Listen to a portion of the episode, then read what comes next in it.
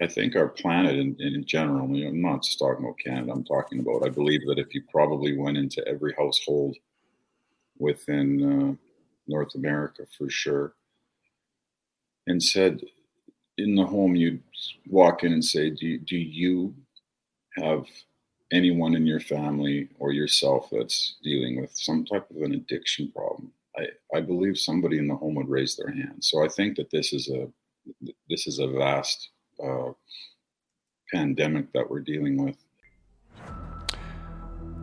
That was Brantt Myhres, former NHL enforcer with a mean left hand, and now he is an author as well of a book called Painkiller, a memoir of big league addiction. And this is the Up My Hockey podcast, Jason Podollan.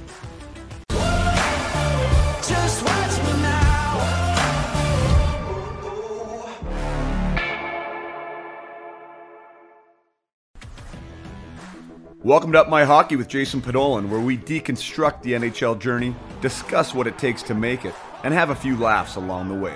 I'm your host, Jason Podollan, a 31st overall draft pick who played 41 NHL games, but thought he was destined for a thousand. Learn from my story and those of my guests. This is a hockey podcast about reaching your potential. Hello there, and welcome back to the Up My Hockey podcast with Jason Podollan. I am your host, Jason Podollan, and this is episode number 56. And today our guest is Brantt Myhres. Brantt Myhres was a teammate of mine back in 1996 with the Spokane Chiefs. He got traded from the Lethbridge Hurricanes, and he came with a big reputation for a big left hand and somebody to be feared uh, in the Eastern Division. And uh, true to form, uh, Brantt came in six foot four, you know, 215, 220 pounds, had a devastating left hand, uh, but he was also a heck of a hockey player. And he had a career year that year when it came to points. He had over a point a game uh, and was a big addition to our team. But for me, he was impactful in the sense that he became somebody that I almost wanted to be like. And I mentioned that in this episode. He was, you know, he was a good looking guy. He was confident. Uh, people wanted to be around him. He he made people laugh. He knew how to laugh. He could laugh at himself. Uh, liked to have a good time. He was good with the ladies. Uh, he was just a good team team guy. He was uh, he was kind of a bit larger than life and uh, had a had a big personality and, and was just a ton of fun. And and seeing what happened with him um, after his time with uh, Spokane there and what happened with his career and, and following it in his book, which is what we're talking about, Painkiller, um, a memoir of big league addiction. Brantt's life was on a spiral, and uh, you know it started in junior, and that's where the book starts. I mean, I didn't see firsthand um, you know, signs or hints of what was to come for him. Um, maybe thankfully, uh, because we are all a product of our environment in one way or another. And perhaps if, uh, you know, if Brantt was into some things that maybe he shouldn't have been into in Spokane, and maybe if I was there, then, you know, who knows what that looks like, you know, uh, it's crazy actually what part of that reflection process is you know for me and we talk about it in this podcast is you know how people end up where they end up and you know what forces and what uh, factors uh, make us arrive in certain at certain destinations. And uh, anyways brantt's very honest and very accountable in his book um, and his book is one that you takes you on a journey where you know I, and I, I, I mentioned in the podcast, you know, I'm like, man, I wanted to, I wanted to fight you a couple times in the book. I wanted, you know, when there was times I wanted to hug you, there was times I wanted to help you, and and uh, I think that's a human aspect of reading reading Brantt's story is, you know, the depths that he went to, you know, to get to where he's at today, which today is sober for 13 years, and uh, which is today being the best father he can to his daughter Chloe and, and to helping others uh, learn from his from his story. And, and, for those of you who don't know, he was and still is the only player to be banned for life from the NHL. And uh, he went through the substance abuse program. I, think there's four stages of it, and uh, you know, he went through four of them, ended up getting banned for life, uh, was broke, uh, lost millions, had no job, uh, you know, had no self esteem, essentially no self respect, and pushed off the bottom, and uh, and has made something of himself. And uh, and this interview is a real honest account of that. And uh, the redemption of Brantt Myhres is something that whether you have experienced addiction yourself, um, even on a first degree within your family, um, personally, you know, on, on, a on a personal level, or never experienced it at all, to try and be empathetic and walk through the shoes and and to get behind a story where somebody perseveres and prevails and comes out on the other end of the tunnel um, a better man, a better human, and uh, and with the perspective that he's now able to help other people, I think is something that's super admirable, and I'm proud of him. And uh, it's heavy stuff. It's really heavy stuff. It was an it was an interview that um, I was excited to have, yet I was nervous to have it as well. Um,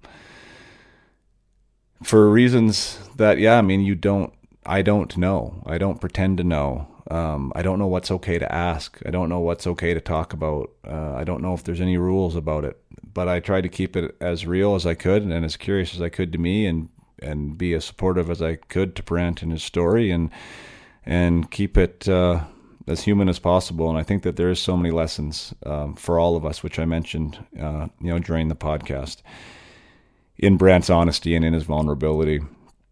And again, in the redemption, which I love, you know, for me, it was five times, I think, for Brantt in rehab. And, uh, and for lack of a better word, the fifth time worked. You know, he says he's always fighting, fighting the addicted Brantt Myhres. That never leaves. But he's been sober 13 years, and if that's his intention when he wakes up every day and he gets through that day, and if he stays sober, he's done a great job, and good things are going to happen.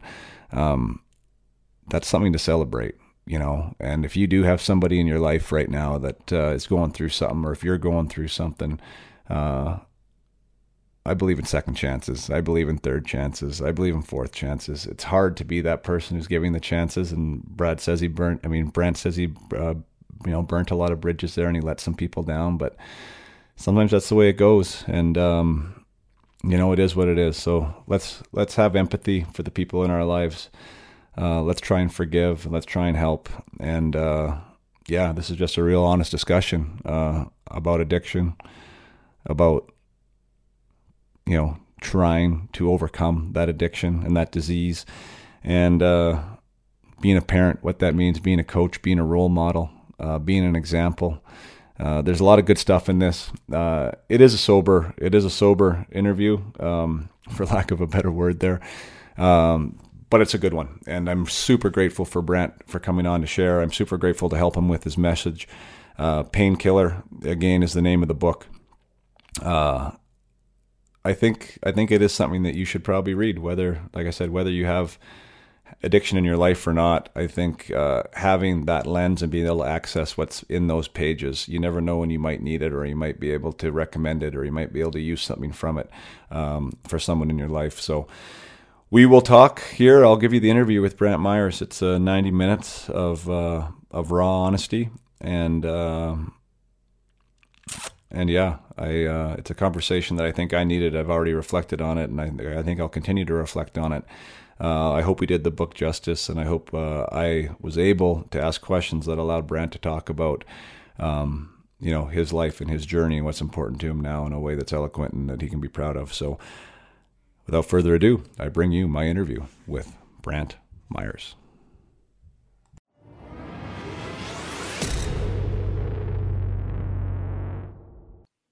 All right, we are live. This is episode 56 of the Up My Hockey podcast. Uh, we have the pleasure of having in Mr. Brantt Myhres. Uh, Brantt and I played in Spokane together in 93, 94 was where we first crossed paths. And uh, have stayed in touch through the years. And uh, as you know from the intro, uh, the author of this amazing book right here called uh, Painkiller.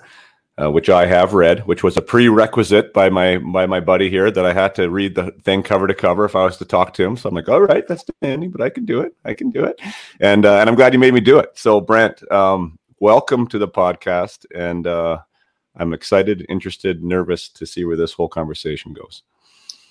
Yeah, Jason, it's been uh, probably a long time coming, man, since we've got together, and uh, you know, we had a lot of laughs and spoke, but we're talking a couple decades ago. We've changed a little bit since then, but oh man, it's all it's all good to you today. Sweet. Um, yeah, man, like what a ride. You know, I, I know part of this, and that was one of the issues. Issues the wrong word. One of my thought processes with this conversation was after reading the book is like, wow, I mean, there's a lot of heaviness in there you know there's a there's a lot of real life heaviness um and in reading and there's also redemption right which i put on there which i think is the beautiful part of this whole thing.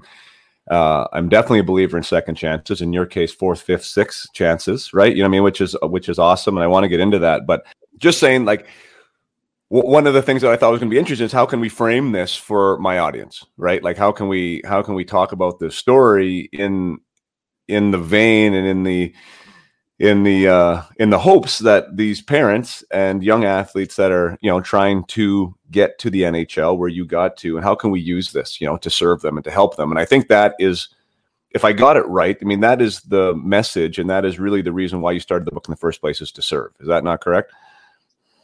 Correct. Yeah, I think that the whole process was um, actually literally didn't start out that way, um, but I think at the end of the day, once I received the final product and actually, and then once it was released, because I didn't know what to expect, I was just, uh, I wouldn't say I was on pins and needles because I was proud of what I wrote.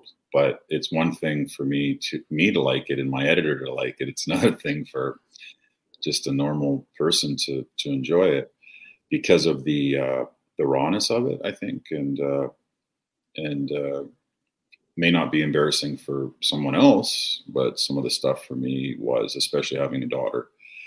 As I was writing it, I'm like, oh man, she's gonna one day she's gonna read some of this stuff, you know.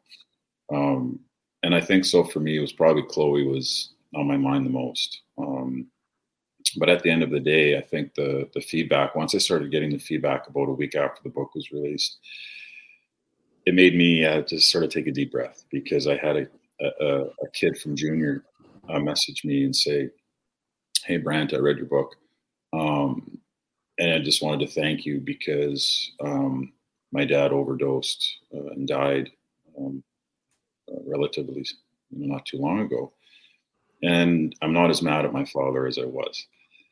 And that to me, because that's what what it was all about for me. And then I had another gentleman out of uh, Phoenix, Arizona, uh, his name is uh, David. I don't know how to Waronker or something. I can't say his last name properly. It's my fault. But anyway, so David got a hold of me and said, My son was in treatment and I read your book. And what I'd like to do is um, I'd like to buy uh, 1,000 books and I'd like to um, package them up and send them to all 33 NHL teams. So he did. So he bought a thousand and twenty-five bucks, and uh, they're being shipped out, I believe, tomorrow to all of the NHL teams. And uh, it was just an amazing uh, gesture that uh, it touched somebody else that much uh, to do something like that. Wow! So his motivation was to get one in the hands of every person that plays in the NHL. Is that was that the idea? Correct. Yeah. Yeah. Yeah. He just wow. said he just said me and my wife um, donate to a lot of uh, certain charities every year. He also sent 200 books to the Boston University. And he just said that, wow, uh, this is just uh, something I feel that most athletes should have in their hand. Right. So you mentioned that it wasn't an act of service when you started uh, writing. What, what what was that process for you? Um, I I would assume maybe uh, uh, there is an active therapy in there as well, but um, I'll let you answer that. Yeah, uh, I think um, like anything, um, for me, once I sort of sit down and grab a pen and write stuff down, um, it starts to become real versus me thinking about it in my head. And it started out as a proposal for the for the league and the and the Players Association, and um, and then I started writing about when I was a child, and I thought, hey, I'm just going to write down every memory that I have in my life, everything that's ever happened to me. Um, I'm just going to write it down, and I don't know where that's going to go. Um, and I did that, and it took it took a while because I, you know, my life was changing, and in 2015, I might have been maybe three quarters done, uh, and then I stopped writing for three years when I was hired by the by the Kings, and then when that job came to an end in 2018, then um, they asked if I'd like to finish it, and I said sure, I'd, I'd, I'd love to.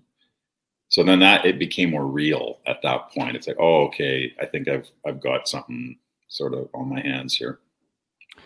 Right, because then you had that, you know, not that chapter, um, to use the metaphor from a book, but I mean, that was that chapter in your life where kind, you know, if it, essentially it had come full circle, right? You'd, you'd been to the bottom, now you're back in the show, and now you had that bookend, you know, to, to probably fill in uh, where you at on that, on that journey. That's, uh, which is a really great part of the story and which I, I do want to get to.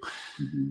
What, um, how how was that? I mean, so you weren't somebody that kept a, a, journal. Then you mentioned about pen to paper. That's something that when I'm coaching athletes now, I'm trying to get these younger athletes to believe in what you just said, uh, because everything is so digital now. Everything's on their phone. You know, uh, to get thoughts right or ideas or memories or experiences or anything of that nature down is much different than how we think it is upstairs right so um and there there becomes a realness to it. I mean, you have to become a little bit more uh, clear, right? There has to be clarity with what you're with what you're thinking when you're putting it down on paper. How how was that for you to piece these things together? And the last second part of that is, did you have something from your time? Did you write stuff down as you went through your your uh, your career? No, I didn't. I I I always sort of kept a journal though, ever since I got sober and if you've noticed in the book, I, I, I was hesitant on inserting inserting some of my journal um, pieces in there because those are obviously extremely personal. Nobody's ever read those before. I didn't know how that was going to make me look, um, but it was true at the time, and I was writing it down. And then, so when I was writing the writing the book, I went back and I looked at some of my old, old journal stuff and we decided to put some of those pieces in there to make it just a little bit more real you know like hey this is exactly what i was going through and my feelings and all that kind of stuff. Um, but yeah it was a it was a process. Um, i didn't realize uh, what went into it because my editor just said get ready for a lot of work. And i'm like what do you mean work? I, I just wrote it. He's like no no no. It's like we got a lot of work to do over the next year and I'm like, year? I'm like, he goes, yep. He goes, there's just a lot of stuff we have to um, talk about. Uh, just the placement of the stories, how it's going to flow, the cover. Um, there's just a lot. And uh, I, I didn't, I'm a guy that likes to get things done right away. So it just, it was a, it was a long process. Yeah, wow. Uh, when did when did the publishing company come into the picture? When you sat down with this before you even got hired by LA, I assume that was just on you for you and your own terms, right? Uh, when when did Penguin come into the picture? Well, my job ended with the Kings after the 2018 season, um, and then it it wasn't that much longer. I'd say three weeks.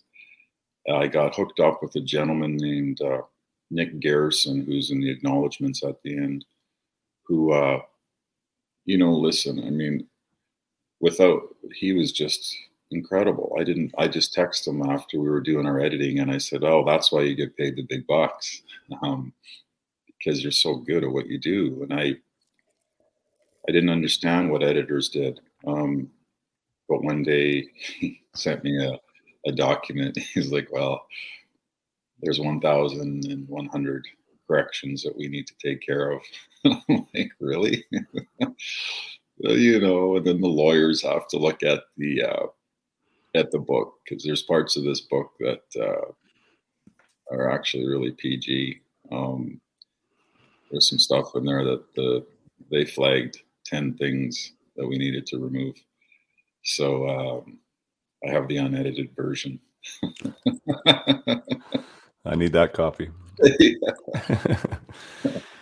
You, you, mentioned you, you mentioned talk, you know uh, when we first started here that you were unsure of what the response was going to be you know and that you you might like it or your editor might like it but you weren't sure what everyone else was going to do. Uh, fear of other people's opinion stops a lot of us from doing a lot of things um, and i think even in hockey and from the player development standpoint how how invested are you in that you know the fact that other people like it don't like it what they think of it um, are you where are you at in that whole process? Well i think that anytime you take on a project like this um, it's human nature that you you'd enjoy to be validated. Uh, nobody wants to not be validated on what they've done. Um, and this is a subject i believe that it really touches the heart of, um, I think, our planet in, in general. I'm not just talking about Canada. I'm talking about. I believe that if you probably went into every household within uh, North America, for sure, and said, in the home, you'd walk in and say, "Do do you have anyone in your family or yourself that's dealing with some type of an addiction problem?" I, I believe somebody in the home would raise their hand. So I think that this is a this is a vast uh, pandemic that we're dealing with. So to call it down or to to say bad reviews, I thought that that would happen within the first half of the book because of the way that I led my life, and that's fine. But I think if if you read the last hundred pages, I really tried to change, you know, and be a better person and um, hopefully they can uh, relate with that. Who is this book for? I mean, you, you, touched on it there, but who who do you think is, is, it for? Is it for someone who is dealing with something? Is somebody who has somebody who's dealt with something? Is it for somebody who maybe has no issues at all, and maybe it's a precursor for them just to understand what, what the future may look like, or what that could look like if they were presented with it? Yeah, I, I, you know, it, it, it might be a book that can uh, serve on different platforms when it comes to, um, you know, you, you read about how I treated my girlfriends in there. Um, about, you know, family issues? I mean, with my mother and my father, you don't have to be an alcoholic or an addict to have issues with your parents, you know, and then when it comes full circle to where you know, I grabbed my father's hand before he was dying, you know, and forgave him for the anger that, you know, I had over the years. Um, and I've forgiven my mom too. Uh, there's just different messages in the book. And, and obviously, yes, if you are struggling with uh, an addiction issue, uh, I guess for me personally, hey, I think I was probably as down as as down can get and for some reason there was this little there's a voice inside of me just saying don't ever give up and and when you're staring down the barrel of a of a fifth suspension or a fifth rehab and you're completely broke financially spiritually emotionally physically it's hard to grab that little piece of hope. It's like why? It's like i've been trying this for 13 years. It's not working. But I did, and I grabbed onto it, and it was man, it was a slow burn because it uh, it took a while for me to get back on my feet. Yeah, I mean, there's a in reading the book, like at the end, I was like, what is like what what is the what am I feeling? You know, and, and I was trying to think like, what were you feeling? And and to me, you didn't use the word embarrassed. I don't think in it. Like I don't remember reading that, but there seemed to be like shame, you know, and, and I think the shame to me, I felt like it started as that young boy, you know, with with with the mom that wasn't around and with the dad that didn't show up and you know with those other those other awful couple of the awful stories that showed up that i mean to metabolize that as a young as a young boy you without even knowing i think subconsciously you think there's something wrong with you or there's something wrong with what's happening uh, and and then it stepped into the hockey scenario and the WHL level, and, and obviously co- correct me if if I'm not connecting the dots. But as as I read it, like there was a bit of shame that you turned into a fighter instead of a hockey player. And I don't think you really liked that at the time. So there was a bit of underlying shame with that, that this is who you had turned into. Am I, am, I putting the pieces together? Um, okay with that? Um, I wouldn't say there was ever shame of the role that I played, Jason. I loved protecting you and I liked protecting Valeri Bure and and I think, as I mentioned it before, like you guys are like my brothers almost, like a little family. And so when I look back at it, um, you know, I when I was a child, I wasn't protected by somebody that should have fought to the death. Really, you know, my mom. So when I got into a team environment, I think that protecting you guys gave me a little bit of satisfaction that I didn't have when I was a kid. I'm like, yeah, nobody's gonna fuck with you guys right now, you know, and I'm gonna be the big dog on the street. And uh, uh, it, was just maybe a weird way to look at it, but I think assessing it now, um, I wanted you you guys to feel protected. So I never had shame in the role. I wanted to be a better hockey player. I wanted to um, play the game of hockey like I did when I was in my last year midget, where I went to the game and you know, wasn't putting Vaseline on my face or stretching out my jersey. Um, you know, not focusing on the puck.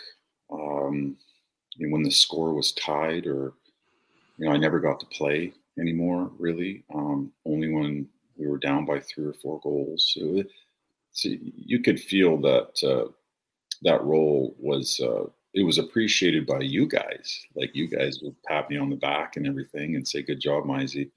but deep down, I wanted to be on that first line, first line power play, you know, and not not have to worry about that. Yeah, I mean, I I brought that up in the sense because I mean, you were very honest in the book about your association with fighting and how you didn't enjoy it. You know, like so you I I I hear you saying that you like the idea, the the the role of protecting your teammates and and where that sat you on the totem pole and how that gave you purpose and identity, right? I, I, get that aspect, but the actual physical act of doing it, it wasn't something that you really look forward to. Um, and for me, like, and, and I can, I mean, I was never a tough guy, and this isn't a physical aspect, but like, we all have ideas of how we're going to show up on the scene or how we're going to execute this thing of whatever our dream is, right? And for both of us, it was hockey and playing the NHL, right? And and you know, I was lucky enough to play in the NHL too, but I didn't live the way that I thought it was going to live or what I my my abilities were, right? So there was a period in my life where I was like almost embarrassed about my career, you know, on to myself. And and maybe because maybe because it was the expectations I had, maybe it was the expectations others had for me that I let people down, you know, like I don't know where that all came from, but I definitely had that feeling, right? Like that I kind of screwed this up. You know, like there was something else that I, that there was something more that I could have stepped into. Um, I am in a way healthier place with that now. Like just saying, I mean, it was hard what we did. I mean, to get to in whatever role and however we got there, was hard to do it. We had to do a lot of good things right, and it's something to be proud of. Not many people get to put on an NHL jersey, but I guess that's where my parallel is, though, for saying that. Right, I've I've felt that eh, for, for me, you know, and I and I think that I would probably feel that too if I made the NHL, let's say, as a fourth liner, right? And I'd be like, well, I was supposed to be a power play guy, right? I think that I would probably have had that association with it. I didn't quite get it the way I wanted it. So I feel you because one, I saw you at, well, I mean, maybe your best, right? I mean, you were a point of game guy when when I was playing with you, and you were on that first line with with Duth and you know protecting mm-hmm. Val, and I mean, you could score and you could play. So I know that you had that in you. And reading that book, I know that you felt you know, you felt like you were a player because you were a player, you know, and then at some point you weren't allowed to be a player anymore. And I think that's hard for for for athletes to deal with, especially when we get into that pro level. And maybe that's a good connection for guys playing right now because it's like sometimes we're asked to do things we don't necessarily want to do or want to do all the time, you know? Yeah. I mean, listen, the games kids don't have to worry about my role today. It's gone. Um, you know, and with you, I mean, part of being a goal scorer like yourself, you know, I, I think at least every two or three games I could say, okay, I'm going to go do my job. I'm going to go get the scrap tonight. You couldn't do that. You couldn't say, oh, okay, I guess I'm going to go bury two. I mean, you'd like to. Right. So for me, I could do my job like pretty quick, you know, early in the game, get it done.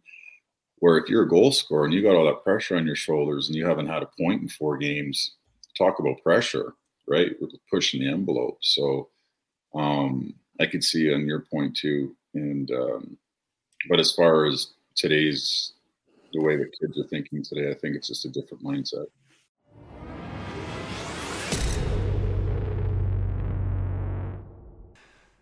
Just going to take a short break from the conversation with Brantt to discuss what's happening here over the summer and in the fall.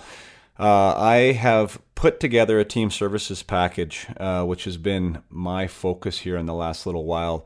I find that it's the best way to serve um, as many people as possible and have the biggest impact. And, if, and I think it's really rewarding to see individual athletes within a team environment apply some of these skills, these mindset skills that I talk about, and uh, and allow teams to build around it. It's been super gratifying to see, and uh, and I'm getting booked up. So I wanted to let everyone know that that is what's happening, and that's my focus. So. Um, summer programs, uh, fall programs, if you're an academy out there, and if you would like to add mindset training to your team building and as one of the tools in the toolkits for your for your athletes, um, I suggest you get in touch with me now. Uh, there's not many people out there that are doing what I'm doing. I'm seeing unbelievable results.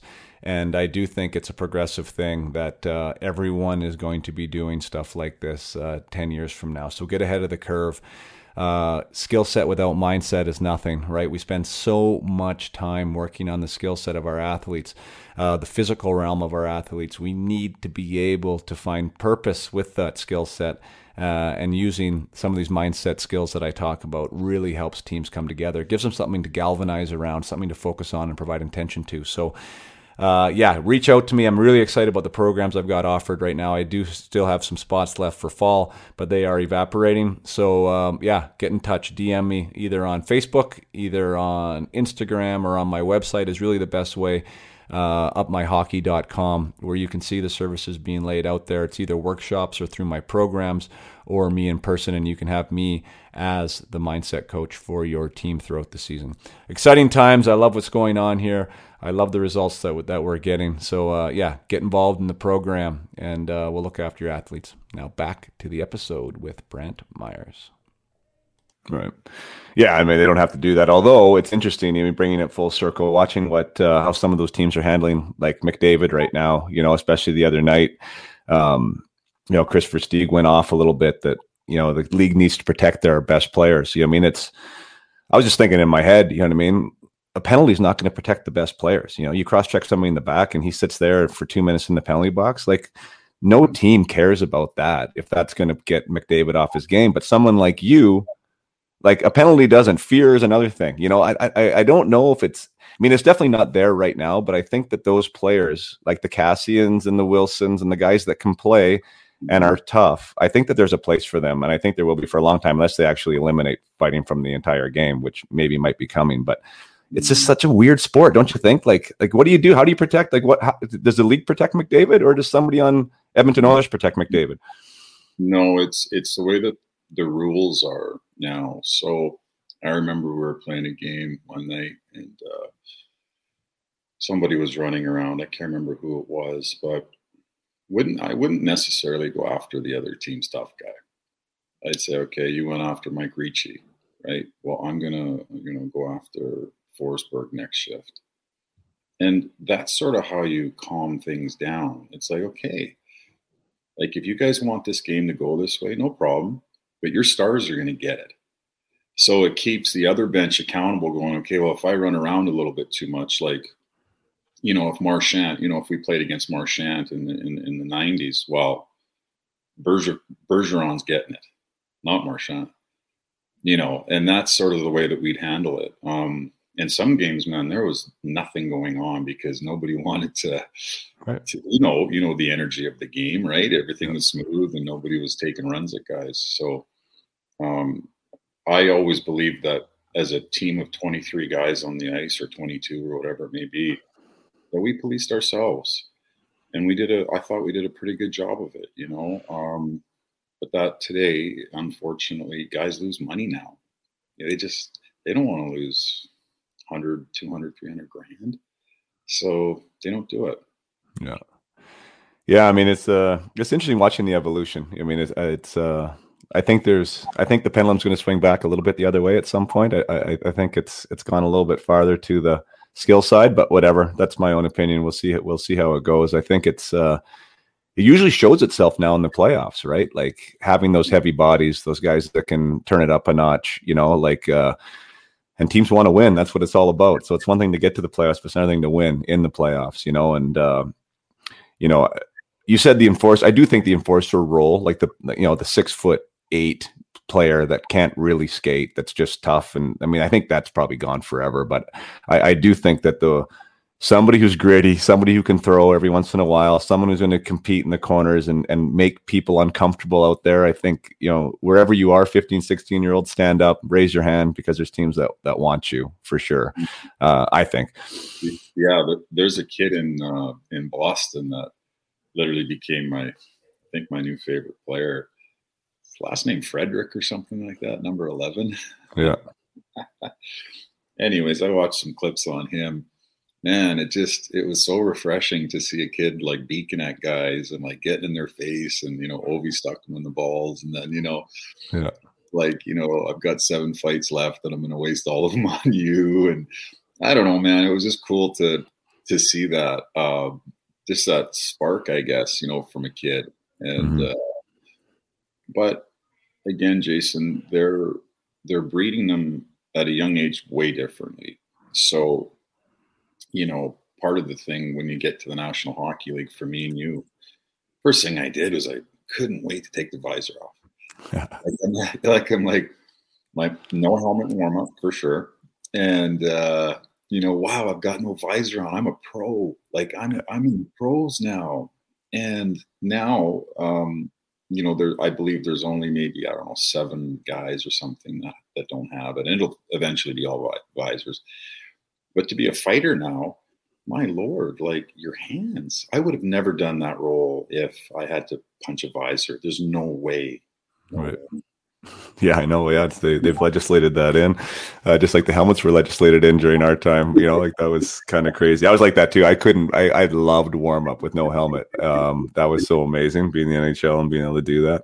Yeah. Uh, so, I mean, and you t- talked about the culture actually a little bit. I mean, the culture of fighting, but even the culture, I think back when we played in junior, um, for sure, as far as hockey culture's come a long way. Uh, and, and I think there's been a reckoning a little bit w- w- with it, you know, uh, as far as, what was associated with being a junior player and, and and alcohol was definitely a part of the equation you know at a, at a at a young age you know and i'm not saying that we drank earlier than kids in high school you know but i just think like the whole idea of being a junior player um, seemed to involve beers right it was like some type of rite of passage almost and uh, I believe that that's being removed from the game, and it's very uh, it's not as it's not as big of a deal as it was with us. But going back to that time, you know, when, when we knew each other and um, and we'd have our team parties after the games or whatever. It was definitely understood from a leadership side within the team and even from the coaching staff that this stuff was going on. It wasn't like it was hidden.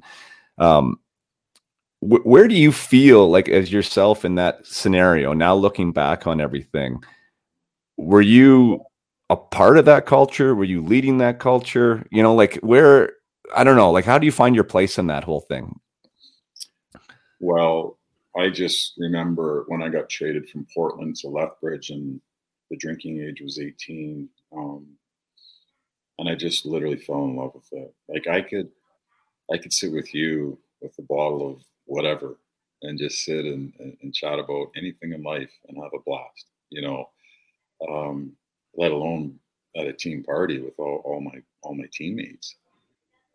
There's a lot of testosterone going on at that age. And there's, you know you're trying to figure your way out through life and i think the the bond that you have when you do have a, a six pack of beer with your buddy on the team you know looking back um, i abused it. I mean there's no way around it. Um, i wasn't responsible in any way when i drank.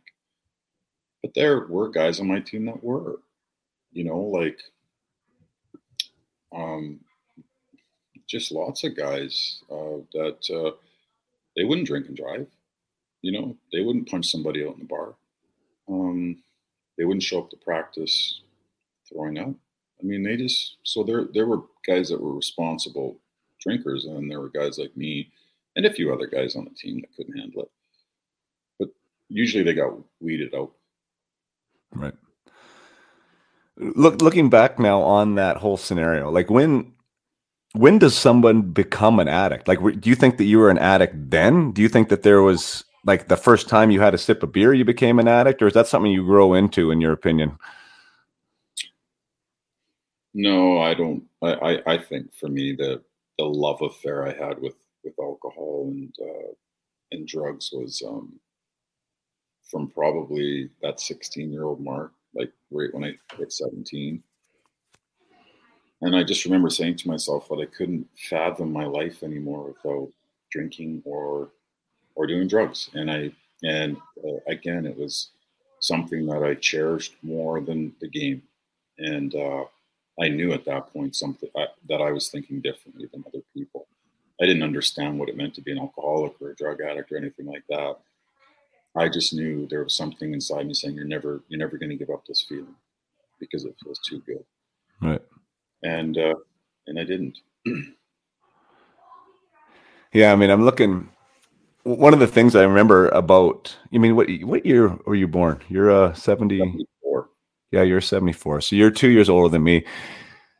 It was my draft year when you were uh, when you were in Spoke, you came there at the end, and uh, so that was obviously a big year for me. You know, trying to get ready for the draft. And I remember when you got traded, that I was, you know, you were two years older. I mean, I was second year in the league, but you were definitely somebody that, I mean, I don't know, caught my attention. I aspired to be like. I I was, uh, I just thought you were a cool dude. You know, like I, and and and we did get along too, right? I mean, obviously we got along, but it was like it was interesting that I was drawn to you, and we did have some fun. I mean, there was nothing egregious I remember of any stories when we were there.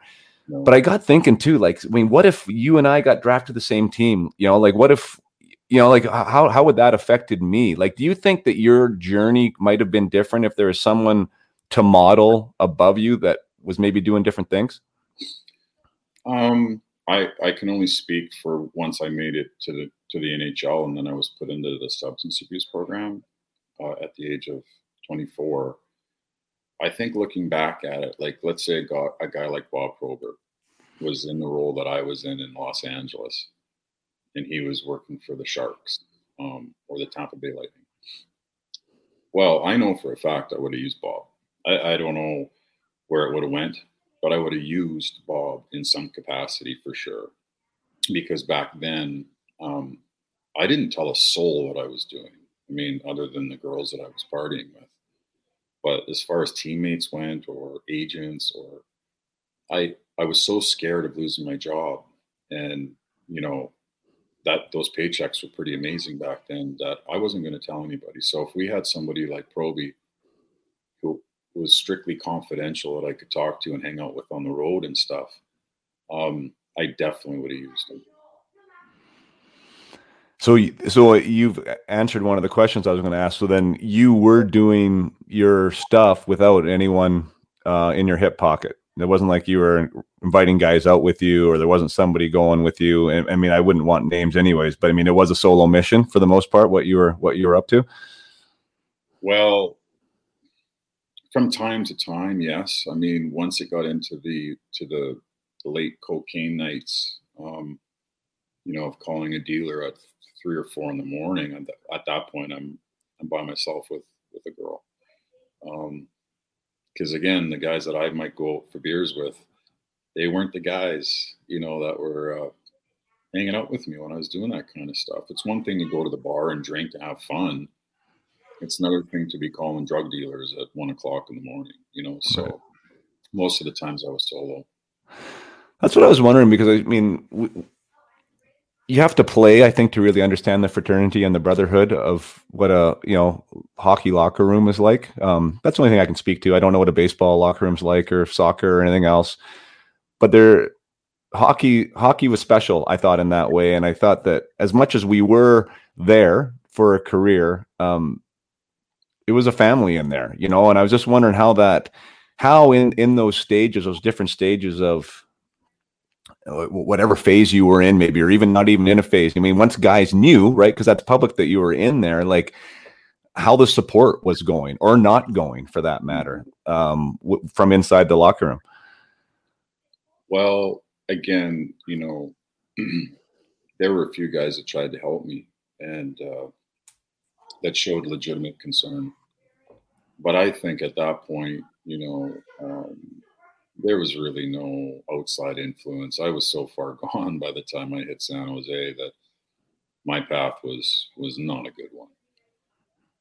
Girls that I loved, uh, my grandparents, um, general managers that I really looked up to, you know, Bobby Clarke and David Poile and, and uh, Mr. Wilson in San Jose, um, Paul Coffey, who was an idol of mine, and uh, he would always talk to me and say, "Hey, Knuckles, you, are going to need to take a break here." I played with a lot of guys like you over the years. You know, Wayne Cashman was my coach in uh, Philly, and he had, uh, I believe, at the time, 12 years sober, and he tried to help me.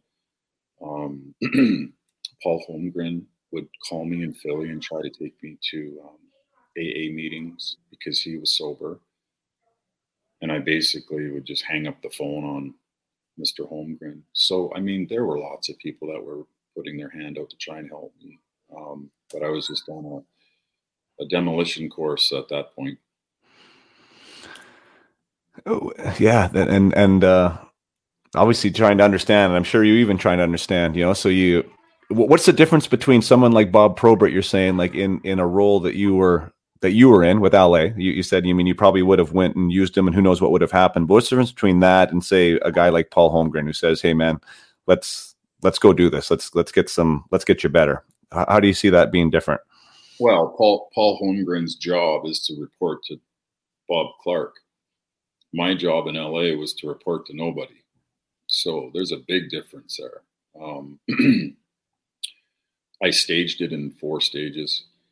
So the first two stages, uh, I gave the player a lot of rope to do, uh, you know, I guess you could call it an aftercare program.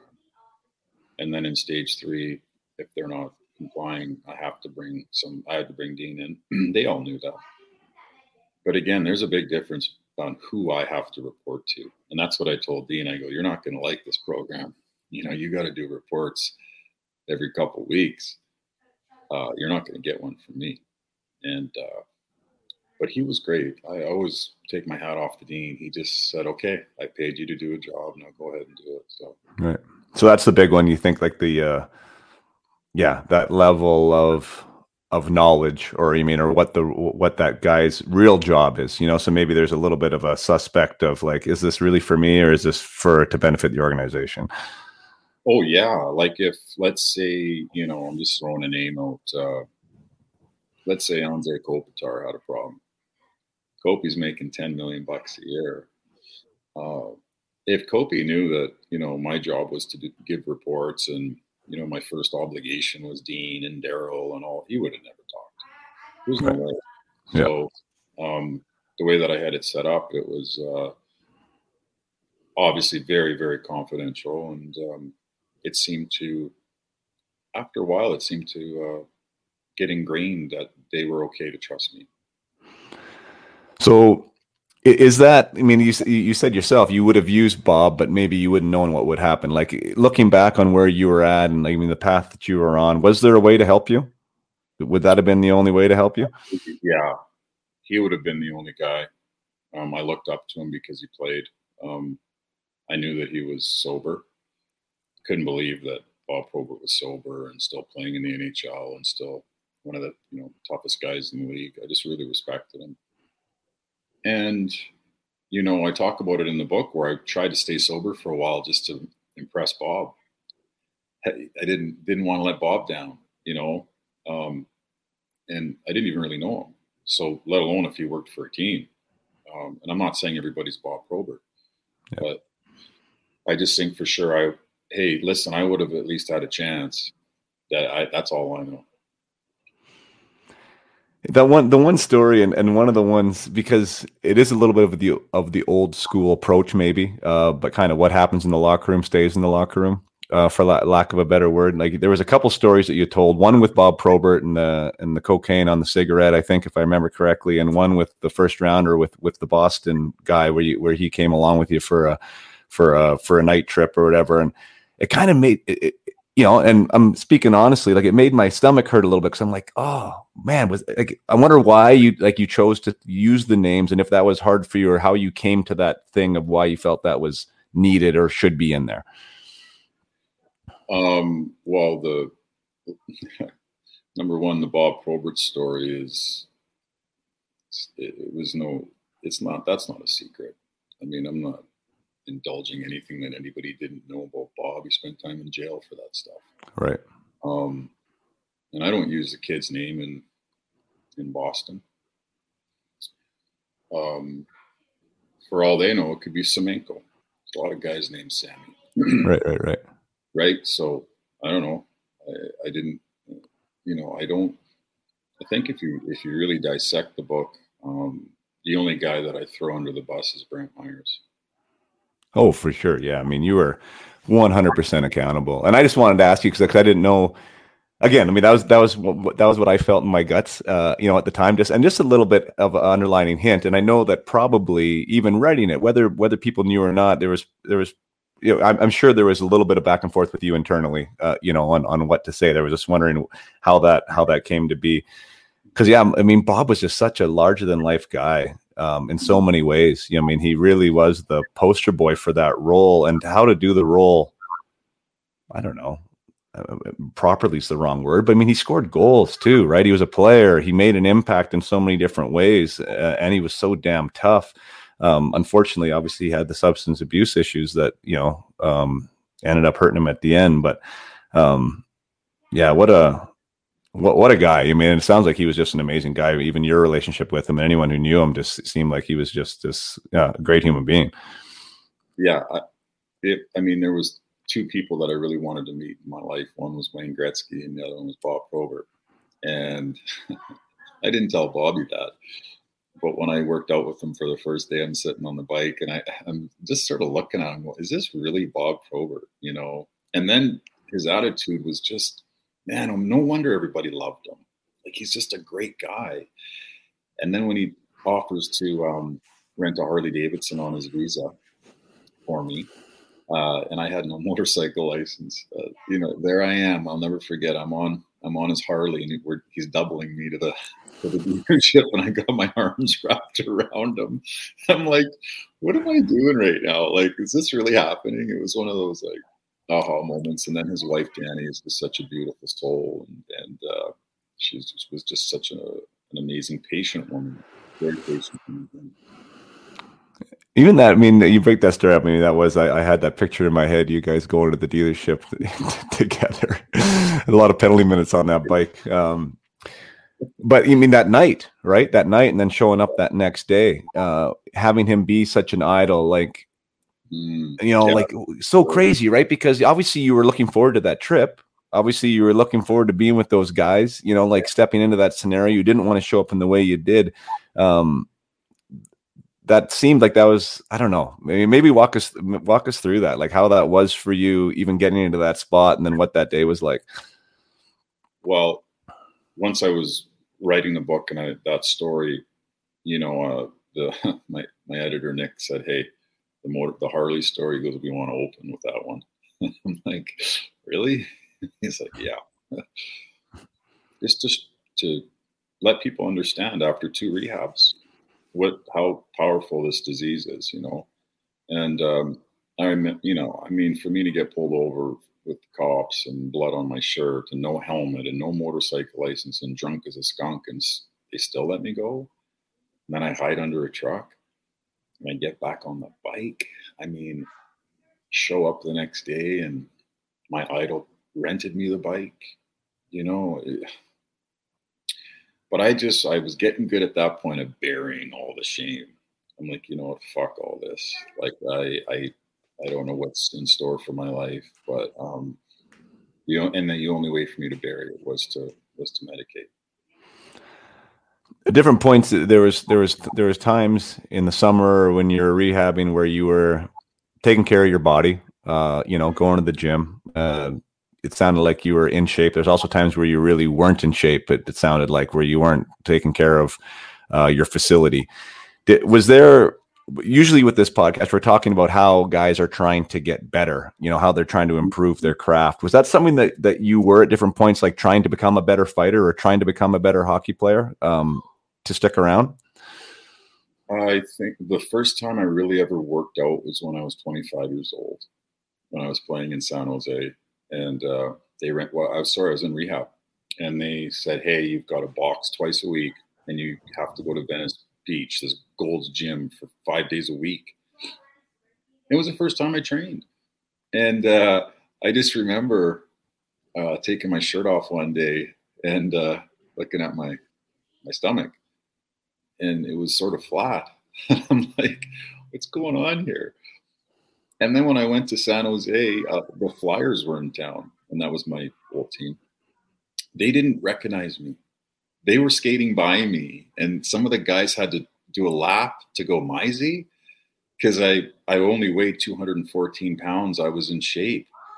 I was flying in camp, and you know my fights. I was just quick on my feet and all this stuff, and I never I didn't know what that felt like, and. Uh, so yeah, I did try to be a better hockey player for sure. And I just think that once I was focused and there was no booze or drugs and I was, you know, not eating Kraft dinner at midnight, I mean, you know, right. body starts to change.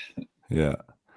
And then so those those experiences, like you said, I mean, in San Jose, that was also some of your toughest times there too. So you had some like a, a good a good time feeling, hey, I'm in shape, I got this under control, I'm feeling good about what's going on um, yet you know the demons or the monsters or whatever are still there dealing with that. I I, I was wondering if that would have could have been you know like uh, a new addiction uh, essentially to to get to get in to get involved in, which is you know the getting better addiction, right? Mm-hmm. Trying to trying to be a be a be a specimen.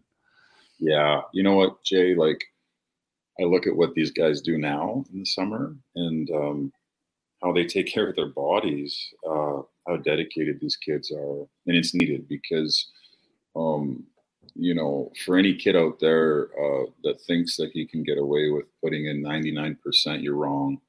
You're wrong. The percentages, uh, they'll weed you out. You'll never make it. Um, you have to, even if it's your best friend that you're training with uh, in the summers, uh, you, you're going to want to, you know, work harder than him and uh, I couldn't imagine if I would have stopped drinking at 17 and had a summer coach that Sidney Crosby has, you know, what I could have turned into. You know, like who know? I already had God given talent. Um, but the system is meant over time to weed those players out. That's why there's only 700 of them in the world. So these kids have to understand that just because you score 50 in junior, that means nothing. I knew a guy that was in Swift Current. His uh, uh, man, oh man, I forget his name. He had 160 points one year, and he didn't even get drafted. Krylik. Yes, yes. I was like, how does this guy not get drafted? He had 160 points, 81 goals, 81 G's. So, so yeah. you you kids out there that actually think because you get 50 in the dub or the O that you're going to the show, you got way more work to go. Like it's just it, it's crazy. You know, Jay, how, how hard it is to get there. Actually, getting there, getting that cup of coffee. Um, I would it, obviously it's not easy, but boy oh boy, to carve out a career in the National Hockey League, that's that's the hard one. Yeah, yeah, no, I agree, and uh, yeah, and it's so contested. You know, I mean, it's so competitive, and I think the the work is a prerequisite now. You know, one of the things that I'm passionate about is about talking about those things other than the skill set, right? Like the all the all the mindset things that go into it. Even like yourself included, right? I mean, there's you can go off the rails in so many different ways whether it you know it, it, can it can be addiction it can also be lack of focus it can also be lack of dedication it can also be not being able to deal with some adversity when you know the coach doesn't like you i mean there's there's so many things that can happen that are going to get in your way and and i think you said it really well there i mean i don't know if it's designed to weed people out but it sure does you know it mm-hmm. sure does because there's it's not a smooth road for anyone you know like no one has a smooth road there and it's how can we adapt how can we how can we evolve right and and and what do we what do we do to to become this professional hockey player that we want to be and Um, yeah, man, it's a it's a Well, tough. The model, the, the model should be how bad do you want the best job in the world? Yeah, Really? yeah, Because, you know, other than if I remove myself or my role and the experiences that I had in the National Hockey League, best job in the world, no doubt about it. And how bad do you want to have that job? Yeah. You know, and uh, not saying you have to be a choir boy, but boy, oh boy, the competition's tough nowadays. yeah. Yeah, the uh, the passion. I always come back to the passion, and it's kind of a buzzword, and it's some for some people it's empty, but like you gotta, you really gotta love it, right? I mean, you have you have to love the sport. You have to love different aspects of the sport too. I think that's an interesting uh, thing to talk about because, you know, you mentioned that I was a goal scorer. So for someone like me, I love scoring goals. Don't get me wrong. I had a massive amount of rush doing that at big times and being that player, but I had to fall in love with different aspects of the game to be able to stick around, right? Because you can't be the goal scorer all the time, especially when you're just breaking into the NHL, like you said, right? So, someone who was a goal scorer in junior, you have to love the game enough to fill a different role at a different time to go show up and do it with enthusiasm, right? With vigor, with dedication.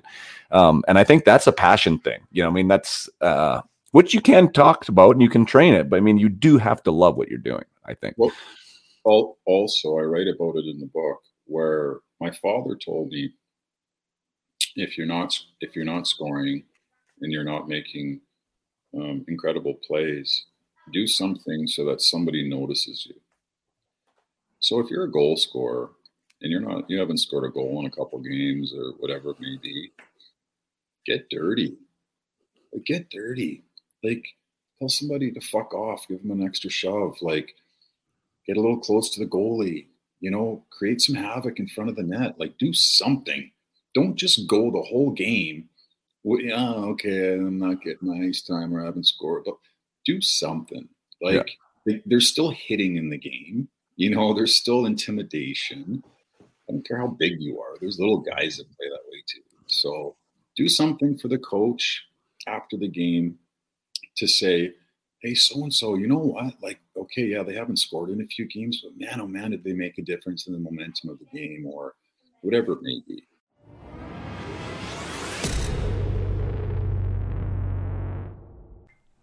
Just going to take a short break to remind you and to thank you for the reviews and for what you're doing to grow the podcast. I'm a competitive guy. Uh, I want to keep climbing, climbing these ranks, but more importantly, I'm a competitive guy, meaning that I want more people to be able to consume what we're doing here.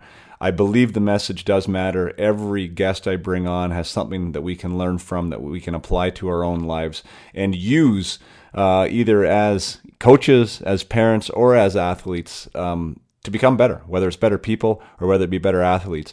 And, uh, and I think the message is, is worth fighting for. So I do ask you to leave the comments, to leave the reviews, to share on your social media.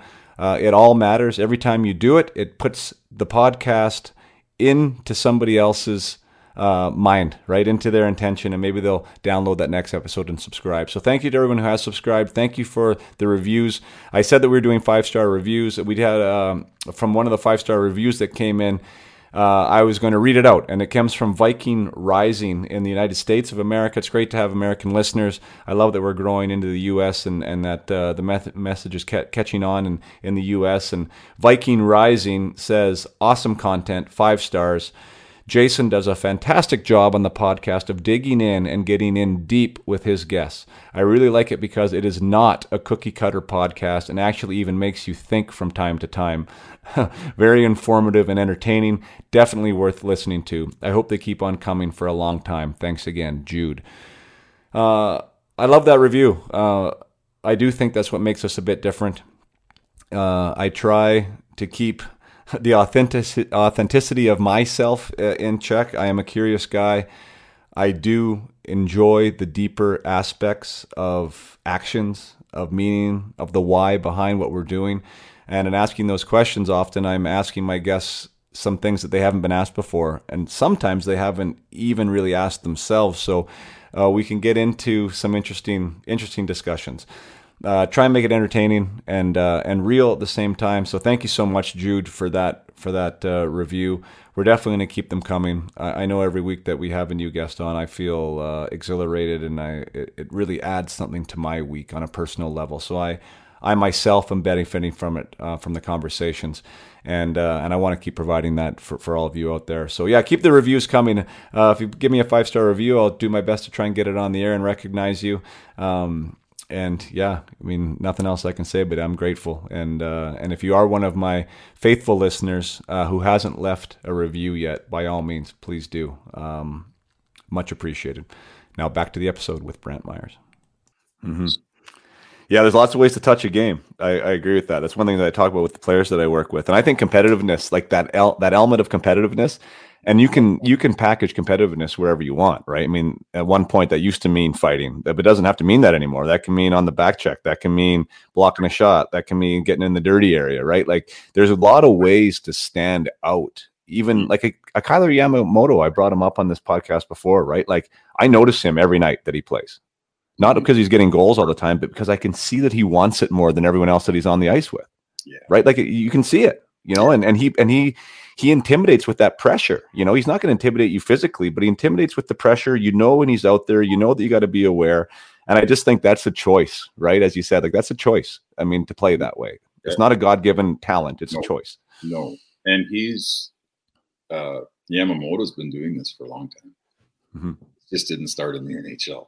He's been proving people wrong for years, you know, and he, I think he thrives on that, you know, yeah. and, um, I think he's what is he five eight, maybe.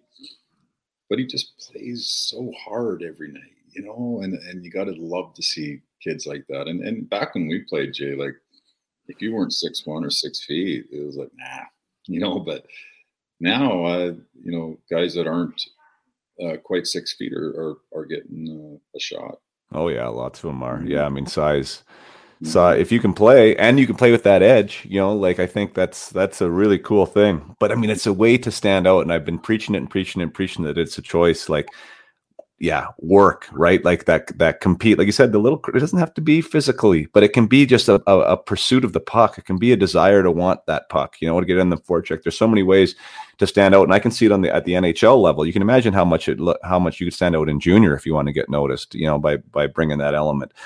Uh, you mentioned your father. Uh, your father was a underscored throughout the entire book. You know the the different phases of the relationship you went through with him, and and and I think the interesting part of the evolution was you becoming a father, um, and what an impact Chloe was for you in your life. And one thing that I can connect the dots with is the impact of my boys and becoming a father, and and what that's done for me and the choices that I make uh, on a day to day basis.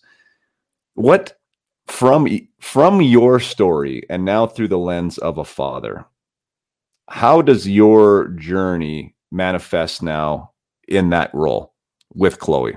How do you deal with chloe? How would you recommend somebody else um, dealing with their kids? Well it's i don't know. I, I guess i didn't really realize what unconditional love was until i had her. I didn't know what it would be like to fight somebody literally they you know they could stab me in the stomach and kill me. And there wasn't too many people on the planet that i would actually do that for prior to her teenage years are hard i've raised her without a girlfriend in my life. Or yes i mean basically i've raised her as a single father with no manual um, other than what my grandparents sort of left to me. Um, and my you know my father had some beautiful qualities too. But uh I don't know, man. I just try to. I think one of the things for her was that I didn't. I wanted to give her the gift of sobriety, which was um, she never had to worry about a guy like Brad coming home uh, with you know his eyes all red and hammered drunk and you know punches are being thrown. So um, I prided myself uh, the last 13 years of doing that. She hasn't ever had to question my um, dedication to her. When I say I'm going to do something, I do it. Um, I don't let her down, and um, I hope that she I hope that she appreciates it. I know that kids are kids, and I didn't really appreciate my parents until again I had a child. Going, oh, that's why you told me it was so hard. You know, you don't know it when you're a kid though. So hopefully yeah. one day she'll realize it. You know, you've been you were very accountable i guess is a, is the right word that you know there wasn't there wasn't excuses um i think that's part of probably where you got to today. If if you were living in a world of excuses, you might not be where you are today. And I think accountability is a big part of it. I, I assume with any with any redemption story, but I do like unpacking the idea that there is forces in our life that have impacts. You know that that uh, that matter. You know, and your and your father potentially. Do you think if like in that in that in those formative years i'd say the 15 16 17 where it sounds like he probably knew what was going on a little bit you know like he knew what was happening there and he was trying to help you on that path like if that was a different example if there was a different message or a different expectation do you think that could have been a difference maker for you probably not i i look back at what my dad did and the you know when he moved to portland and i mean he moved to lethbridge to he was he never missed a game if we were on the road, he'd take his old van and he'd drive out to the country where he could get a good uh, radio signal. he'd uh, go to the a bar called Thumpers and watch when I made the NHL. Back then, you could only get it on satellite. He watched every game. I mean, no, my dad, my dad was a rock star in my life. Um, for sure, there were some things that we dealt with as I as I wrote about that were really hard on me and emotionally took a toll. But from the age of 12 until maybe 22, 23, um, man, oh man, I just had so much, actually, a lot of fun with my dad. Like all the road trips in the old van, and we never had a lot of money, so he'd always take me to a Chinese s'more because it was like five ninety nine all you could eat, you know, or get me a, a dollar Slurpee after the practice. I remember. Um, put in 15 bucks for gas to get me to a, uh, anyways, my dad, uh, he tried his best uh, with what he had. Sure.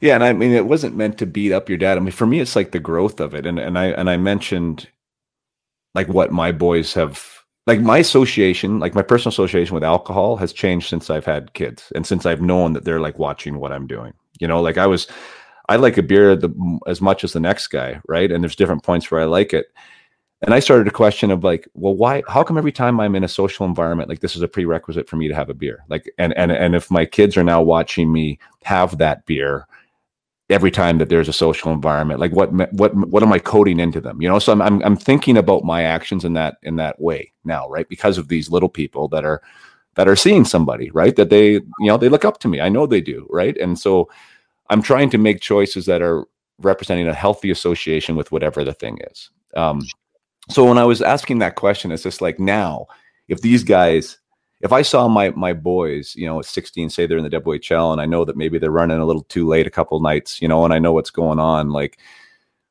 I could maybe let that go and say it's part of the culture, or there maybe could be a coming of Jesus moment then and being like, hey, this doesn't align with your goals and dreams. This isn't aligned with, you know, who you are and who you want to be. And like have more of like that you know, like a hard, hard and fast.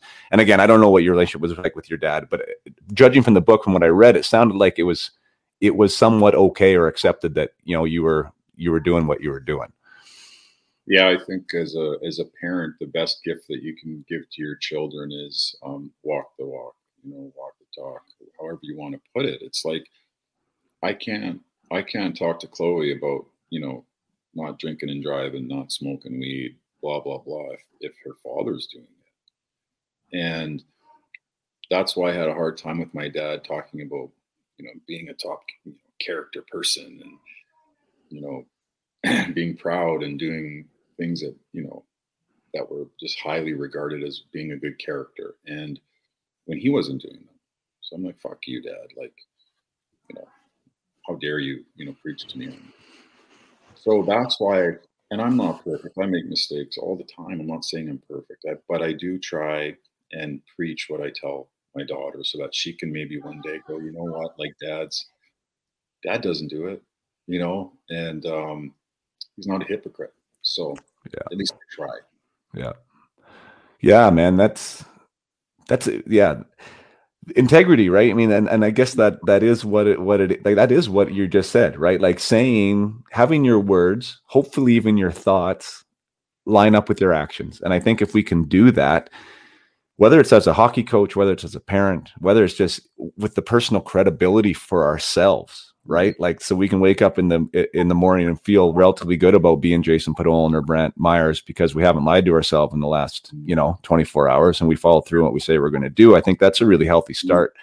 Um and yeah, I mean, and for me, and not that I, I mean, I wasn't off the rails or there was nothing, but like the kids, like for me, like the boys, it's like, it's so crazy, right? Like what that does to you, like the love you have for them and the responsibility that comes with that. And then really understanding for me the magnitude of like, we are all role models for somebody, mm-hmm.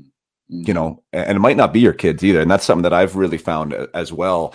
Uh, the power of that within a team. And when I'm working with with players now, I'm like, you, there's somebody watching you Mm. I promise you there is. There's somebody that you're making an impact on. And what type of impact do you want that to be? Um, and I think that that's pretty powerful, right? And also, we have to let our kids fall. You know, mm-hmm. it, yeah. as much as that hurts us as parents, we have to let them fall and scrape their knees along the way because they're going to. It's just a, you know, I tell my daughter, honey, like, daddy knows you're going to make a lot of mistakes like a lot and you're probably going to repeat those you know but do you want to do it a third time you know how bad does it hurt and that's the thing it's like at some point we have to you know whatever age it is like when we moved away from home you know essentially the reins were taken off and yeah. we were living with a new family and you know we were we had to make mistakes to learn in life so but hopefully they don't they don't cut too too deep Right. Yeah, I mean, I, I, I do find that now, and, and that's a great point by you. Like the bubble wrapping of of our kids, you know, like it's you know something goes wrong at school, they don't get the right grade, or they don't make the team, and you know, mom and dad's in there and yelling and screaming, and like nothing can ever go wrong, right? And it's like, mm-hmm. uh, the wrong in quotes is is sometimes the absolute best thing, and lots of times it is the best thing, right? Yeah, absolutely. I mean again, my path with what you've read is not the norm. Um, but uh, as far as like, I can again just speak for my daughter, and I just want her to be able to to call me and go, "Daddy, I'm you know, I'm in a situation where I think I'd like to change." And how do I do that? Well, I'm in a, I'm in a position to hopefully teach her and help her because um, you know I've been through a lot in my life and uh, and I know how to uh, to turn things around when things are really bad, and that's all I my hope for my daughter.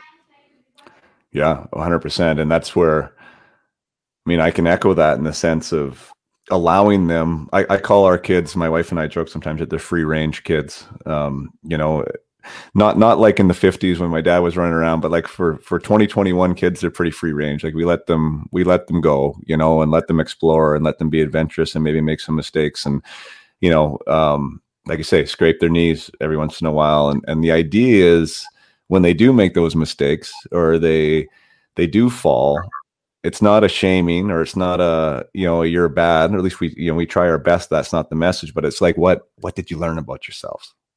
You know like yeah. like that's always the constant underlying question what did you learn from that? How do we how do we did you like the way that went? You know do you want to how are you going to improve? And um and i think if that's kind of a philosophy and that's a philosophy i use with coaching too to be honest like hockey coaching is you know allow these guys to be creative to explore boundaries to make mistakes um and then not classify the mistakes as wrong and and you're bad but like how do we what did you learn from that? What do you have to get better at? What are we going to do next time? So there's so many messages that I love about sports um, and metaphors through them that you I mean we can totally you know to teach and to learn and to grow and to get better. And I think that's for me that was what was inspiration about your story is that you seem proud of where you are and who you are and no need to be apologetic for that right? Like I, I, think that's something that can be celebrated. That this this journey of being a man has like God, that's changed that definition too, right? I'm sure that's probably changed for you. Maybe maybe maybe that's the question. Like what what do you do you feel like who you thought you were supposed to be is now changed into what you know you are, what you've become, and what you're proud of uh, being becoming? I I think it's a it's an ongoing journey. I mean, I always want to try and be better, you know. Um, but it wasn't, you know, looking back at all of those things that I was going through, where especially my I think my fourth rehab when I when I was in for a year, and um, I just kept saying to myself, "What the what's going on? Why me again?" Like, and then I got out, and then I got a lifetime ban, and then all of a sudden I'm uh, I'm broke, you know, and I I can't get a car. I'm I'm selling used cars. Like, what is all this about? And obviously now looking at what the final product is, it was like, okay, this is way bigger than me. This is the, all that shit and pain that I went through and I was going through, or what I was going through. Hopefully, for years to come, will help somebody else and save them the pain that I that I went through.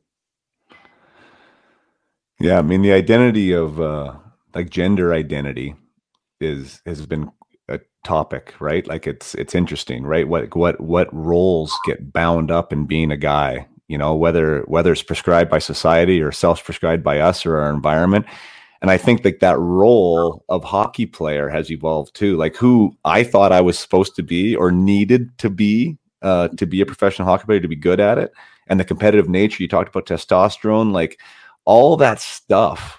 Uh, is like an incubator for a little bit of craziness, you know, like how many beers can you drink? You know I mean? How many girls can you sleep with? How many, you know, how, how hard can you hit? How many fights can you get in? Like there's like that whole, there's that whole interesting dichotomy of like what it means to be like a, a masculine, strong, tough guy. And I think that understanding that identity now in a different light, you know, being married, having kids, being a role model and like how, how we can still be strong yet vulnerable. And I think that I mean your your vulnerability, I think, is an interesting twist on that gladiator type role. And I think maybe I don't know. To me, you seem stronger and able to to admit that than maybe not going there in the first place.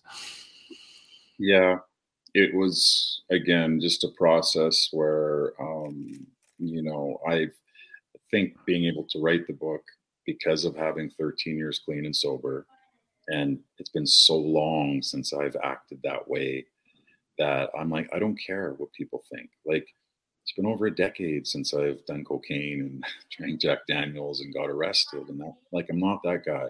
So I wasn't necessarily um, worried about what people would say now. Just that, holy shit, you know, when you were young or in your mid 20s, like, you know, you have people I had an old lady or an older woman get a hold of me and say that she wanted to slap me in the head because she got to stage three in the book and she's like, "Don't, you're not going to go to stage four. like, oh yeah, I'm going to stage four. you know, but taking her on emotional ride where she's like, "Stop," you know, and I and there was no stopping. It was like, okay, let's hit this lifetime ban, and, and then let's even keep going after that, you know. So yeah. uh, crazy. Yeah, man. That is a word. And I think that's the part, like, that was the part for me. You mentioned at the beginning, like, that everyone and probably every household has some type of addiction or has an experience with it. Um, I don't know if you can be kind of addicted. I, mean, I see it with my with my kids in the video games. Like there's there's an addiction quality to them wanting to play, you know, and how they want to play. There's an addiction quality to me when I'm playing poker, right? That I've seen before. They don't want to get up from the table, you know. Like there's there are these there are these different scenarios that that I've seen with that, but it's it's like to to read your book and your story. Like I can kind of get there, but I can't. You know what I mean? And it's like, how the hell? Does that like how does it get there you know? And it's like wow. And i don't want that to be the disconnect because you know i mean just because people maybe can't get there like i think that there's so much amazing stuff about it and even about the getting to the bottom and pushing off like there's so many great lessons in there that are relatable without having to relate to you know the lengths that you went with with it. You know what i mean? Mm, yeah if, as far as yourself goes, like you know, you weren't bit with the bug, I don't think. I mean, yeah, maybe you want to stay at the poker table a little too long, you know. Um, but hey, listen, I don't I don't have a poker problem. I uh, I went online and, and and I buy in for fifty bucks. You know, I could buy in for a lot more. And when I lose that money, I don't I don't buy in anymore. You know, like my dad couldn't do that. My dad lost everything on those VL whatever those machines are called. Right he'd spend all his GST money from the store, and uh, he'd drink beer and and pull the pull the lever and lose everything. I didn't have that. See, so there are some, and I so I couldn't really fathom what the gambling addiction was like. My dad could. So same thing with me and you. It's like you know you you've been able to have an amazing life after hockey and a beautiful family and I know that your father and you were, I believe, still very close. I think, correct? Yeah, we're closer now than probably in a while. I think everyone has their has their you know relationship issues and ups and downs, but uh, yeah, for sure. I mean, my mom and my dad are still big parts of my life for sure. So, um, so that's the other thing too is that that's why I believe that those um, recovery programs are very important because when you're talking to somebody like, you know, let's say you had a cocaine problem, well, shit, I could talk to you for five hours today and I know exactly what you're thinking and exactly where you're going with it and all that kind of stuff. Um, versus you talking to me about, you know, again, losing uh, losing house, gambling. I just I, I wouldn't understand. Right. You, you're I don't know what the right word is, but like that moment with your sister, um, where you didn't remember uh, where that it was February 18th, which I sent you the text the other day, which is my birthday, which is you know neither here nor there, but just kind of ironical.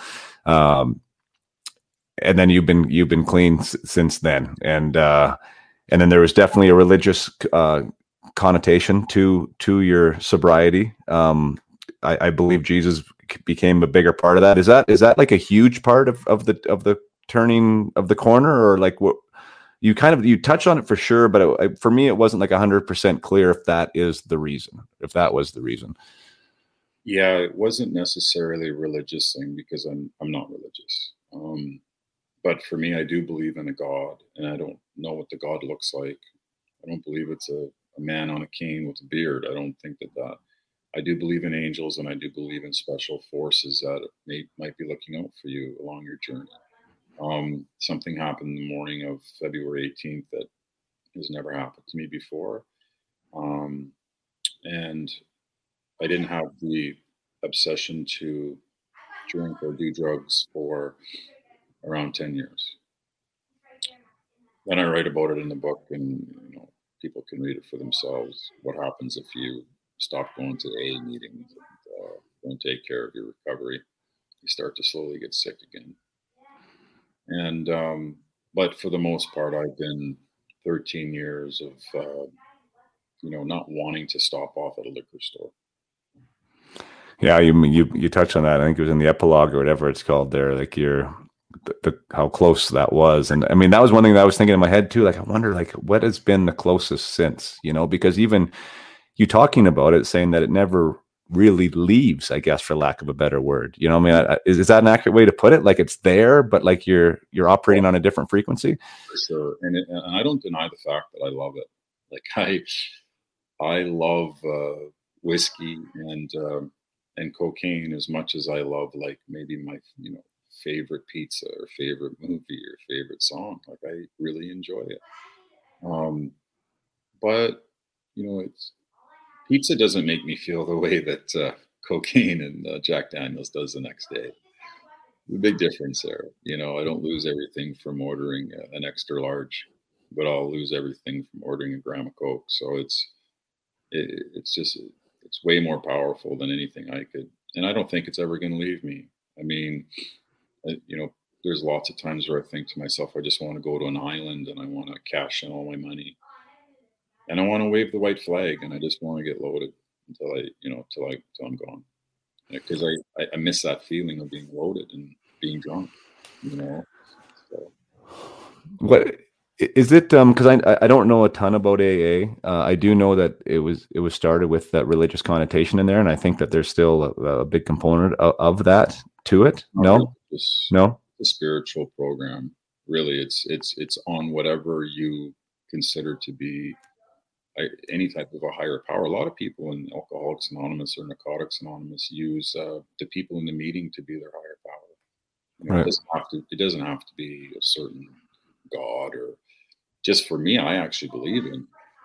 I, believe in a, a, higher force. You know that I that I like to call God, um, and the, for me, it stands for good orderly direction. So. Mm-hmm there's a word that I use when I'm working with my clients, uh, and I call it just intention. And usually, it's it's uh, you know it's applied in, in in the case when I'm working with athletes as to you know what their goal is, and and staying present to to what that is. You know, and, and if it's the NHL or making a junior team, then you know there's there's ways to show up every day. You know, if you're conscious of them, that are going to help you. You know, instead of just going through the day, but being intentional about your day is that essentially the underlying message of like why the meetings are so important and maybe even why this book is important and like to building these layers around you to insulate you try to insulate you the best you can from from that disease you know to give you reasons uh, to keep you on the on the path that that you're on? Yeah. For me god has a god has a funny sense of humor. You know it's like just when i felt like i wanted to get fucking loaded again a book opportunity is on my lap. And looking at the the book now, I mean, you know, for me to relapse would be, I think, in my opinion, so selfish and letting so many other people down that need the hope. You know, so the addiction side of me is angry that I wrote the wrote the book because it uh, it puts some clamps around the ankles. Um, yeah. The, the other side of it, uh, I think the true self is is really happy that I did, but the addiction doesn't like it very much. You know? Right. You're super brave and super courageous. I, one of the parts that I I was like I was in your shoes was getting ready for your first training camp there with LA once you'd been hired and you had to you know stand up there in front of the boys and you know tell them who you were and what it is you were trying to do or supposed to do um, never having done it before either, right? Which I think is like, you know, you didn't really get into that, but like that is like that fear, right? And that like there's an expectation for you. There's like some kind of, I'm sure, imposter syndrome going on. Like, am I going to be able to do this? Am I going to be good at it? You know, like, um, but being brave enough to still step forward, you know, to do it, to to get out of your own way uh, and to deliver that speech and then to make it work. Like I was super proud of you in that because I can imagine how hard that was for you. Can you maybe like walk us walk us through a little bit of what that was like for you? Yeah, it's. I think if it was a, a different team, like let's say the Carolina Hurricanes, I wouldn't have been as nervous. I mean, because I had such respect for Darryl and Dean um, and the Kings because they had they just won the Stanley Cup you know, and there's these studs in the front row with Darryl. And I'm like, what's happening again? You know, one of those moments of, oh no. And then I felt like I was going to almost faint. And I, the only thought was, dude, if you, if you faint right now, like you're not getting hired. Like seven years of waiting for this job is over, you know? And I was just, you know, once I said, listen, I'm not, I'm not breaking the atom here you know, I'm, I'm talking about my life and my story. I can't fuck that up. So, um, but still, even saying that, there's a something about that pressure when you're having 30 people stare at you and almost like, okay, okay, what do you, you know, what do you have to say for yourself? Um, but I was way more comfortable in one-on-one meetings, like even me and you talking. Like it's just so casual, you know. Yeah. when I had the uh, my meetings uh, in training camp, when they'd be in the office, just shooting the breeze, you know. Um, but yeah, I can see why they say public speaking is like one of the top two or three things and phobias that people have. Yeah, that's tough. I mean, your peer group uh, makes it tough. You know, like we talked, I said earlier, the fear of other people's opinions. What are they thinking? You know, what are they going going to think? Mm-hmm. Um, and even helping people, like putting yourself, like I found that uh, on a personal level to allow myself whether it's to believe or to trust or to stand in that position of saying i i want to help you or i can help you i can support you in this mm-hmm. there's a there's a touch of narcissism in that you know what i mean that that for me, I was like, well, who am I to say that I can do that? But it's, I mean, you have to get over that because it's not about that. It's not about me, right? And I think that's the thing with you is that it's not about you in this scenario. It's about it's about the service and it's about the story and it's about how this may be able to help. Is that what I don't know? Is is that kind of how you got to that spot, or do you have any issue at all putting yourself in that position? No, I, I again, like Jay, you know, you're a leader and you lead with, you know, you have they have to look at you as a leader. Um, and that it's no different than when you know the coach in Calgary got fired and Darryl Sutter came in. Darryl Sutter has to lead that team, and they're looking for him to lead that team. The players are, you know, and your your students that you have, they want Jason Podollan to lead them. And with this book, you know, I'm hoping that I can hopefully lead some people, whether it's a 14 year old or it's a you know somebody that's in their 60s that are struggling that can or or, or a father that um like the gentleman that bought bought uh, those thousand books like he never had a problem with alcohol or drugs but his son did. You know so it just it, it, I, I just think that if we're in a position where people are looking for us to to lead we have to lead by example that's all. With, with communication to me was was kind of another underlying theme of your book either the lack thereof or the inability to communicate you know either what you were feeling or or you know the expression of help maybe for lack of a better word like do you think that there's when it comes to counselors and you you talked about that in the book or the therapists or what, whatever that title was a lot of people associate that there has to be something wrong with you I think, or there's something wrong with me for me to go having this conversation or to ask for some help, or, you know, there's some weakness or, or some disability that has to be assumed in order in order to do that. Is that something that we got to get out of the way of, in your opinion? Like to to not have to attach that label to somebody who wants to have a conversation or ask a question or say, "Hey, I need help with this."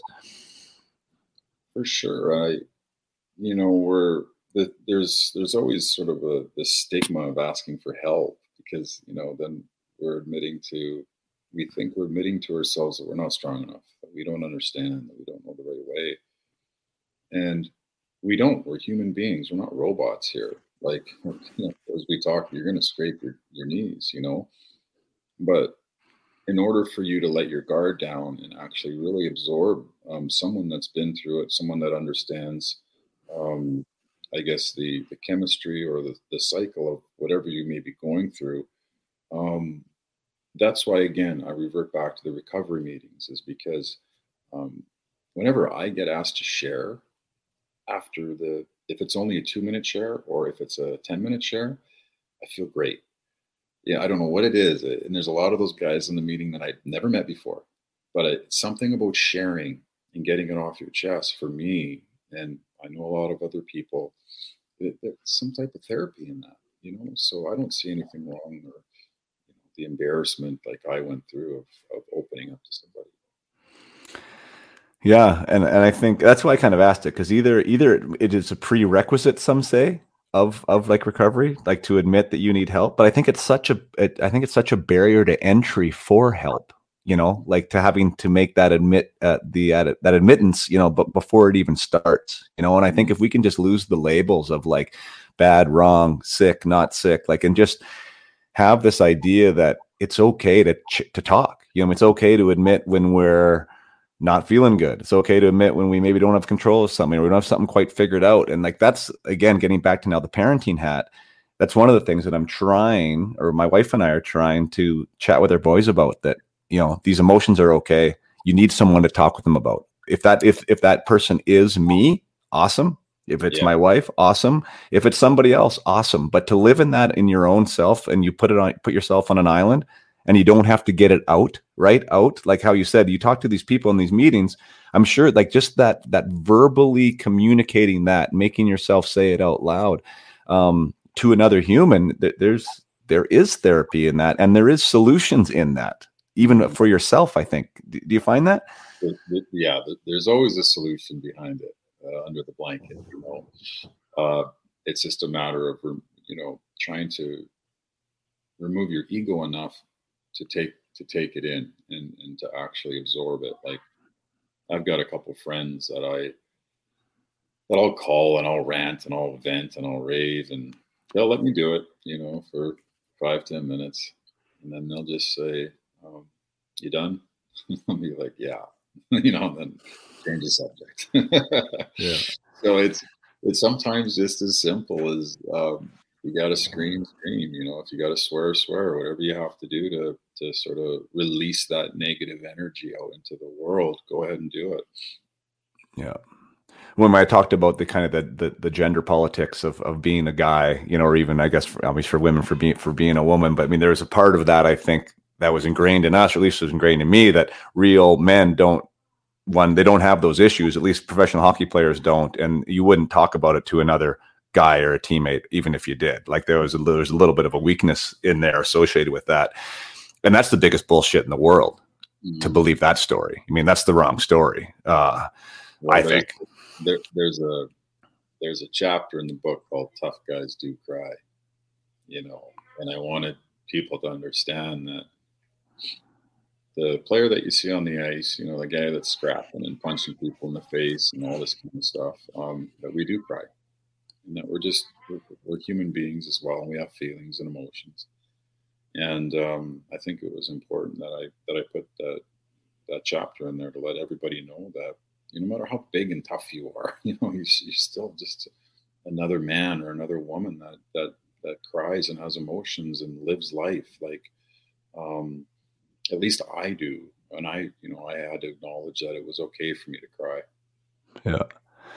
Well, yeah, I mean, I, I so yeah, I mean, I, I, I 100% agree with that. I think for me, my own personal evolution was allowing that like i was fighting that let's say or uh, guarding against it right from like the time i was 16 and showed up at, at, at or even 15 probably in penticton was really where it probably started where it was like okay the armor's starting to build like you got to build this armor because you are not going to make it if things bother you. Right so like whatever that insulation factor was but the armor started to build right that i started to build this persona this way of dealing with whatever the adversity was so i could get through it uh, trying to emulate this thing, and that didn't involve crying, and that didn't involve you know the, these other things that would be more quote unquote feminine emotions, right? That, that I would associate with. I had this idea of what it took to be a to be a hockey player, a professional hockey player. Now getting out of that, recognizing that no, like high performers, they all have you all have emotions. Like that's the thing. Like being able to understand that you are an emotional being, whether you're a hockey player or a boxer or anything, right? That there are these emotions. Allow them to happen and deal with them mm. right like instead of suppressing them i think for me that was like a massive transformational point right to say no no this is okay you're okay it's okay you know like as you said tough guys do cry or you know whatever the title of the book was you mean that's that's allowed it's it, it should happen you know like you should have these emotions and there's nothing wrong with them it's just learning how to deal with them i think and putting them in their proper place yeah yeah i yeah again that's that was the, the point behind the, the chapter was I said, okay, you've just read about this so-called yeah. killer. Well, you get to read about a softer side of, uh, of him at this point. Yeah. Yeah, man. It's like, you know, the character, I have a character course now that I've talked about here on this thing. And it's one of the things that's kind of the backbone of some of the stuff that I talk with players about. And it's interesting for me, like who actually even signs up for it and, and what it means. Cause I think, there's a there's a hard part marketing something like that because you feel like, well, I'm not a guy with bad character. Why would I take this course? You know what I mean? Or I don't have character problems. And again, that's that's the inherent issue before you even start, right? It's not about being having enough or not having enough. It's just about like understanding that this is a skill that we can all get better at it. And to be able to like accept the idea that okay, this this might give me a new perspective. And I, I think it's interesting when we talk about these different types of traits and communication and addiction problems of like allowing there to be space to deal with it to to consume it, to metabolize it, and be able to use it. Uh, whether it's an athlete that's never had a beer in his life, or whether it's an athlete that maybe knows a few times that he's had too many, or whatever the case may be, that there's there is something for you in in uh, in these stories, and I think we've I don't know. I mean, like we could probably talk forever here, man. Like, wh- wh- where where do you see like this book now? It's out. We're a month we're a month in. It's selling extremely well. We talked about offline. Um, like, what's next for Brantt Myhres, and and where do you go from here? Well, I think that um, once these restrictions with COVID start to uh, ease up a little bit, then I'd like to uh, talk to my publicist, Ruta, and she handles all of the speaking engagements and that kind of stuff. Um, yeah, man, I'm just really looking forward to to keep spreading the message. I mean, this is something now that um, I've realized within within a month that it's it's uh, touching some some chord somewhere in somebody, you know, and uh, my responsibility is to continually to stay sober and on track, and then um, you know just figure out ways that I can continue to keep talking about this and raising awareness and and then the, like you talked about at the start of the podcast is the redemption and hope. And i think that's what i when we look at the cover um, my favorite part of that cover is the hummingbird that's flying to land on the stick. Yeah for hope. Yeah because i said hey listen you know i want to put something in there that that resembles hope. And so we put the the hummingbird in there that was one of my favorite parts of the of the cover I'm glad you talked about that because I thought that might have been uh, symbolic of uh, of Chloe potentially because she was, uh, you know, she was that hope and that kind of that light that really galvanized you. I think you know a lot of things in that hummingbird. Yeah, yeah. for sure.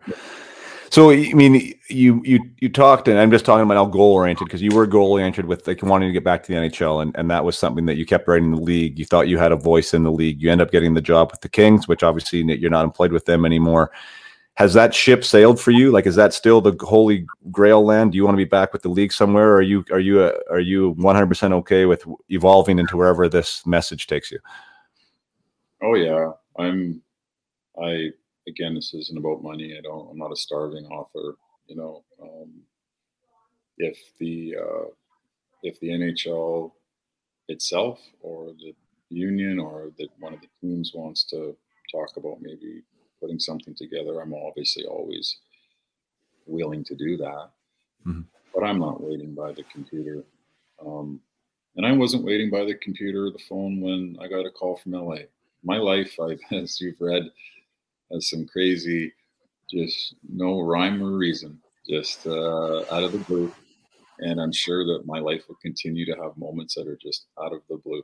You know, yeah. I, I cherish those because that's what that's what life is all about, the unknown. Yeah, hundred percent.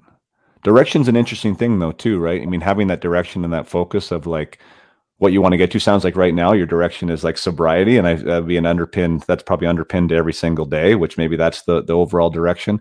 I can relate to that just in my coaching business too. Is like I I, I thought that you know I'll have made it when I get to the NHL and I'm working with uh, prospects or I'm working as a you know developmental guy there because I do think that there's there's value and maybe that does happen one day, but you know, I let that go as being my idea of success. And it's like, who, who can I help and in what capacity? And if I'm doing that, if I'm serving, um, then I'm doing what I'm supposed to be doing, you know, and wherever that leads, you know, then that leads instead of having this, this, this pillar focus because, um, I'm fighting myself on that a little bit because I'm really like I think there should be a goal. I think that we should be striving, you know, for something with a direction because I do think that helps manifest what that thing is. Mm-hmm. Um, but we have to be flexible too because we never know where we're going to end up, you know, because there's going to be those moments of serendipity that you're talking about that all of a sudden, hey, there it is, you know, and let's let's jump on. I would have never guessed in a million years that Lombardi would have called me that day, but it happened, you know, and then never would have guessed that you know, Nick Garrison from Penguin House, we get in touch, you know, uh, just things in my life that happened. Chloe wasn't planned, you know, like so many things that, that have happened. And I, oh, but what I, it still goes back to the main, the main focus for me was staying sober. And as long as I stayed sober, good things started to just happen. You know, it's like, you want to talk about karma or positive energy, however you want to talk about it, I truly believe that a good soul that means well at times is rewarded with nice things in their life. And I don't mean a fucking Porsche. I'm just talking about like, you know, whatever it may be. It could be uh, being healthy for the day. You know, like my buddy just showed up asking me to sign a couple books and he's in a wheelchair you know, he got in a motorcycle accident. He played hockey and now he can't walk. And when I left that car, I just, you know, I'm so grateful that I could have, I could walk back up to my door, you know, and walk upstairs and go for a run. He can't do that. So just, I think, breaking it down daily to the my listen, my needs will always be met. My wants will never be met. That's just the reality of my life. Yeah. Yeah. And that, that, that level of gratitude, being able to live with that, you know, and keep that present. It's, it's something, uh, that's been a topic of, of different guests that I've had on one, Mike Shaw comes to mind, who's a friend of mine who, uh, who was a quadriplegic for like a month and I, there's some term for it but he ended up being he ended up recovering and now you know he he's active but he's just like that's been he's a keynote speaker now and been TEDx guy but like that that level of gratitude as as like a high performance skill you know like the the more we can connect to that feeling of gratitude and uh, you just nailed it. Like there's so many different ways to connect to it that it keeps us more present it keeps us more hopeful keeps us less anxious. It, you know like there's so many things that it does. And and again that's that's something that if we apply intention to that we can practice that every day and become and become better at it. And i've said it on here before. Have you ever met anybody that's too grateful? Yeah yeah and it's, it's, it's hard to have a be resentful when you have a heart full of gratitude. I mean it's just it's yeah. you know but it it's a process. You got to work at it and um, i try to keep my life relatively simple you know? yeah. Just, well, thanks, man. Um, thanks. Buddy. Again, you I mean I've uh, read the book. I mean, I, I did. It, it's uh, for those listening. I mean, it's uh, I don't know what the right word is. It's not uh, it's not a complicated read. I mean, as far as like you know, like it, it's written in a in a conversational way. You know, like the the way you wrote it.